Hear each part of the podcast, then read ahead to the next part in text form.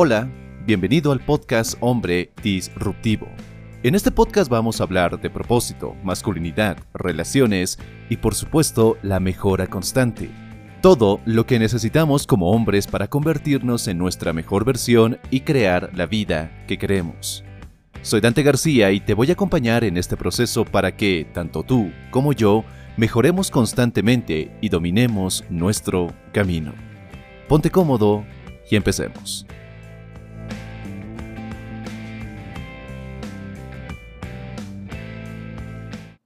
Es muy probable que lleves un tiempo pensando en tomar una decisión, es decir, hacer algo, emprender un camino, emprender algo completamente nuevo, quizá hacer un cambio tremendo en tu vida.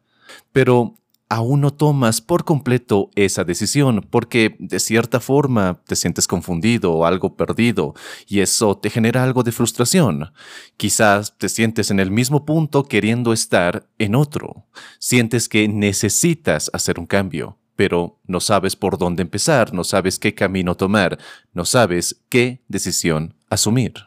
¿Cómo emprendes ese camino? ¿Cómo emprendes ese cambio? Las siguientes tres cosas que de las que vamos a hablar en este episodio son importantes para tomar esa decisión, una decisión que puede cambiar tu vida.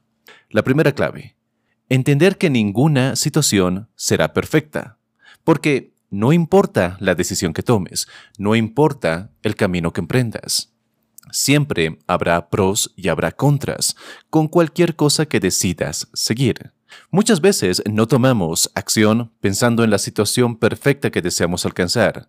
Y como lo establece Tony Robbins, el ser humano tiene dos motivaciones. Nos acercamos al placer y nos alejamos del dolor. Y en esta búsqueda de placer, muchas veces nos olvidamos de que el dolor siempre va a estar presente en nuestras vidas. No importa cuánto avancemos o cuánto mejoremos en la vida, siempre habrá problemas con los que tendremos que lidiar, siempre habrá una especie de dolor que tendremos que soportar, que tendremos que superar.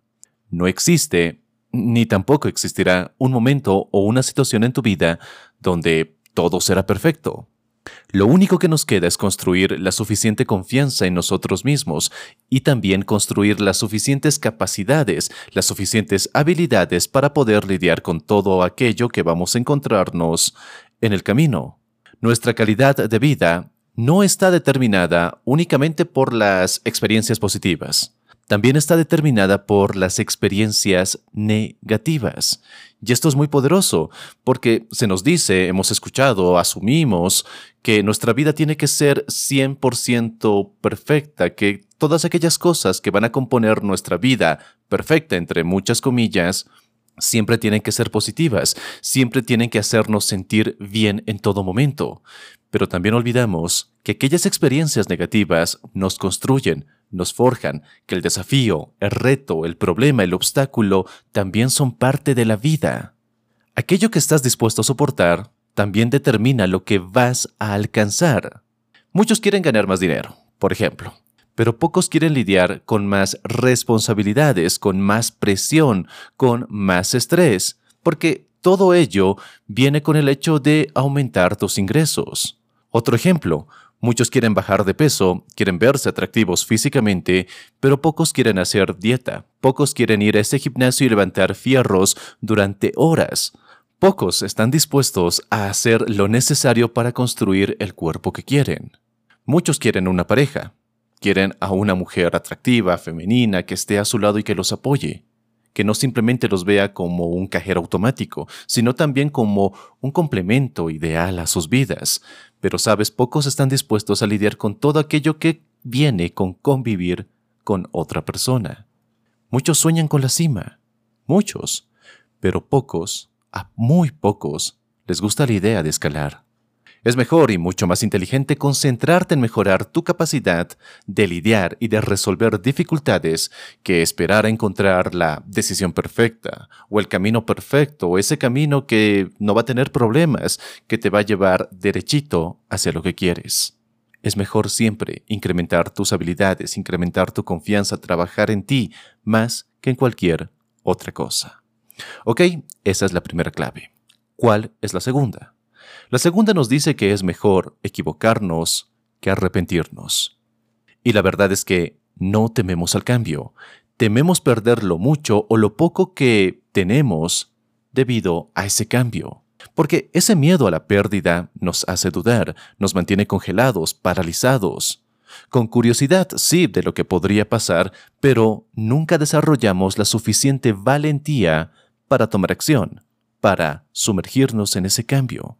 El miedo, por ejemplo, a hacer el ridículo es tal vez el miedo más generalizado en la vida del ser humano moderno y tiene más que ver con el sentimiento de temor a que nuestra conducta provoque risa o burla o incluso críticas.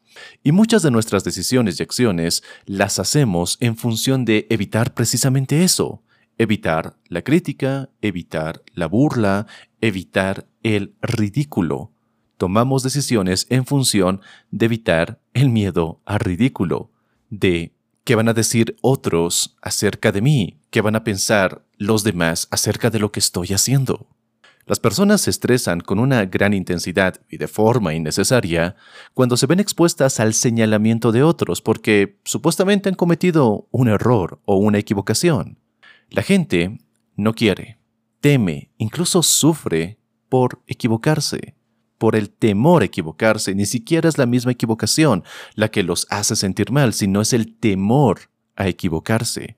Sienten que no pueden satisfacer las expectativas de los demás, como si la validación externa es lo que realmente los va a hacer felices. Creer que para vivir es mejor no equivocarnos es una condición de vida muy neurótica, es negar la vida misma, porque la vida implica tomar decisiones cada día, a cada momento. Y cuando tomas una decisión tienes un 50 y 50 de probabilidades tanto de errar como de acertar. Nadie está completamente seguro de lo que va a pasar. Puede tener seguridad en sí mismo, puede tener seguridad en sus habilidades y en que será capaz de lidiar con aquellas cosas que van a surgir después de su decisión, pero nunca estará seguro de lo que va a pasar. Cuando te paralizas y prefieres no tomar la decisión, quiere decir que tu miedo te ha superado. Y lo que sucede es que terminas frustrándote, con sentimientos ya sea de tristeza, de desilusión, de decepción, y aunque la vida sigue, tú te has quedado parado. Y muy probablemente con una autoestima dañada, con una confianza afectada, sientes que no eres el hombre que realmente quisieras ser. Warren Bennis, en su libro Estrategias para un liderazgo eficaz, habla de la probabilidad de errar y cita el efecto Walenda, llamado así en honor al equilibrista Carl Walenda, quien falleció al caer de la cuerda floja en una de sus exhibiciones. Investigaron cómo pudo pasar, ya que Carl Walenda era un experto, total experto en lo que hacía, y aquello que hacía, es decir, ser equilibrista, no era algo nuevo para él, como te digo, era un experto, no era la primera vez que lo hacía. Sin embargo, sin embargo, escúchame bien, encontraron que Walenda actuó de una manera diferente en esa ocasión que se cayó, lastimosamente se cayó, actuó de una manera diferente a las demás ocasiones. Tres meses antes se dedicó a pensar en la posibilidad de su caída y a inspeccionar todas las medidas de seguridad. Es decir, dedicó toda su energía mental y emocional más en no caer en no caerse de la cuerda que en caminar por la cuerda. Algo que ya había hecho durante toda su vida profesional. Se enfocó más en las percepciones propias del resultado negativo que en su propia eficacia. Y esto es muy interesante porque equivocarte te deja lecciones. Arrepentirte solo te deja frustración. Equivocarte te da la oportunidad de crecer, de mejorar, Arrepentirte solo te deja un sabor amargo en la boca al darte cuenta que nada puede hacerse ya, que tal vez pudiste haber hecho eso, que tal vez las cosas pudieron ser diferentes, que hay un tal vez que tú nunca descubrirás. Equivocarse es atreverte, es arriesgarte, es aprender a confiar en ti. Arrepentirte es vivir con miedo, es nunca explorar quiénes somos y quiénes pudimos ser. Y la última clave. Nadie va a venir a salvarte. Sabes, cuando toco este tema, Hay mucha gente que realmente no quiere escucharlo, que realmente entiende las cosas de una manera completamente distinta, que es la responsabilidad de otros, el hacerse cargo de uno mismo, que es la responsabilidad o del gobierno, o de tus padres, o de tu novia, o de un amigo, o de tu jefe, o de quien sea. Pero la verdad es que nadie va a venir a salvarte. Y hazte, hazte a esta idea. A nadie le importa, tanto como a ti, que las cosas te vayan bien. Quizá a tu madre sí, porque benditas madres siempre van a cuidar de nosotros, pero a nadie más le importa que a ti te esté yendo bien o te esté yendo mal. A nadie le importa. A nadie le importa que tengas más de una carrera universitaria, que tengas un máster, un doctorado. A nadie. A nadie le importa cuántos libros has leído, cuántas ideas filosóficas, espirituales, que la mayoría ignora o que la mayoría no logra comprender, tú has interiorizado. A nadie, a nadie le importa tus amplios conocimientos sobre arte, sobre historia, sobre matemáticas, sobre literatura, sobre filosofía. A nadie. A nadie le importa lo guapo, lo listo, lo interesante, lo carismático que eres. A nadie. Es más, me gustaría que repitieras esto conmigo. No le importo a nadie. Lo que realmente le importa a la gente es que tú sí, tú que me estás escuchando, seas capaz de resolver problemas de otros, que seas capaz de resolver aquellos problemas que tienen otras personas, que les quites sus problemas, que no añadas más problemas. Y puede que ahora sientas que tú realmente mereces más, mejores cosas, mejores experiencias, mejores relaciones, y tú estás en tu derecho de reclamarlas, en serio, pero los demás no están obligados a dártelas. Por mucho que patalees, por mucho que llores, por mucho que grites, nadie va a venir a salvarte porque nadie te debe nada. ¿Y sabes qué? Esto es algo que la generación moderna no entiende. Dicen sentirse especiales, dicen sentirse únicos, dicen, dicen querer sentirse bien.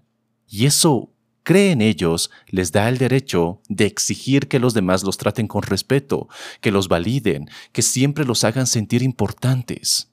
Pero en realidad nadie está obligado a darte nada porque, una vez más, no le importas a nadie. Te mereces lo que has ganado gracias a tus acciones, ni más ni menos. ¿Y dónde están las oportunidades? Te preguntarás. ¿Dónde están esas benditas oportunidades? Pues las oportunidades no las regalan, hay que ganárselas. Nadie te va a dar nada simplemente por tener un rostro bonito, sobre todo si eres hombre. Quizás para las mujeres esto sea un poco más sencillo, ya, ya sabes, la cantidad inmensa y casi indigna de tantas mujeres que se vuelven famosas solo por verse bonitas en las redes sociales. Tú como hombre primero vas a tener que demostrar lo que vales, porque el valor de un hombre se construye, no naces con ello.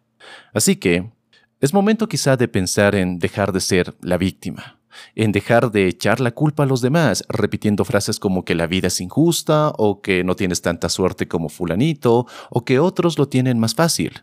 Quizá sí, pero tú no eres ellos. A ti te toca, pues, romperte la espalda y construir tu valor. Para cambiar tu vida, empieza por dejar de cargar problemas en la espalda de los demás. Empieza por asumir la responsabilidad que tienes sobre tu vida. Asume que una vez que tú tienes el control de tu vida, que tú eres el único responsable de lo que puedes lograr, que eres tú el único que es capaz de resolver sus problemas. Más hechos y menos palabras. Este va a ser, espero que tu mantra, un mantra que podrá ayudarte a salir de ese hueco que probablemente has cavado, porque la mayoría, aceptémoslo, de nuestros problemas, pues los hacemos nosotros mismos. Quizás no somos culpables de todo lo que ha pasado en nuestras vidas, pero 100% somos responsables de lo que vamos a hacer de ahora en adelante. Porque un hombre entiende que nadie va a venir a salvarlo, que va a ser él el que se gane esa salvación porque ese hombre recuerda y recuerda constantemente que a nadie le importa su vida, que quien tiene que ganarse la salvación es él mismo.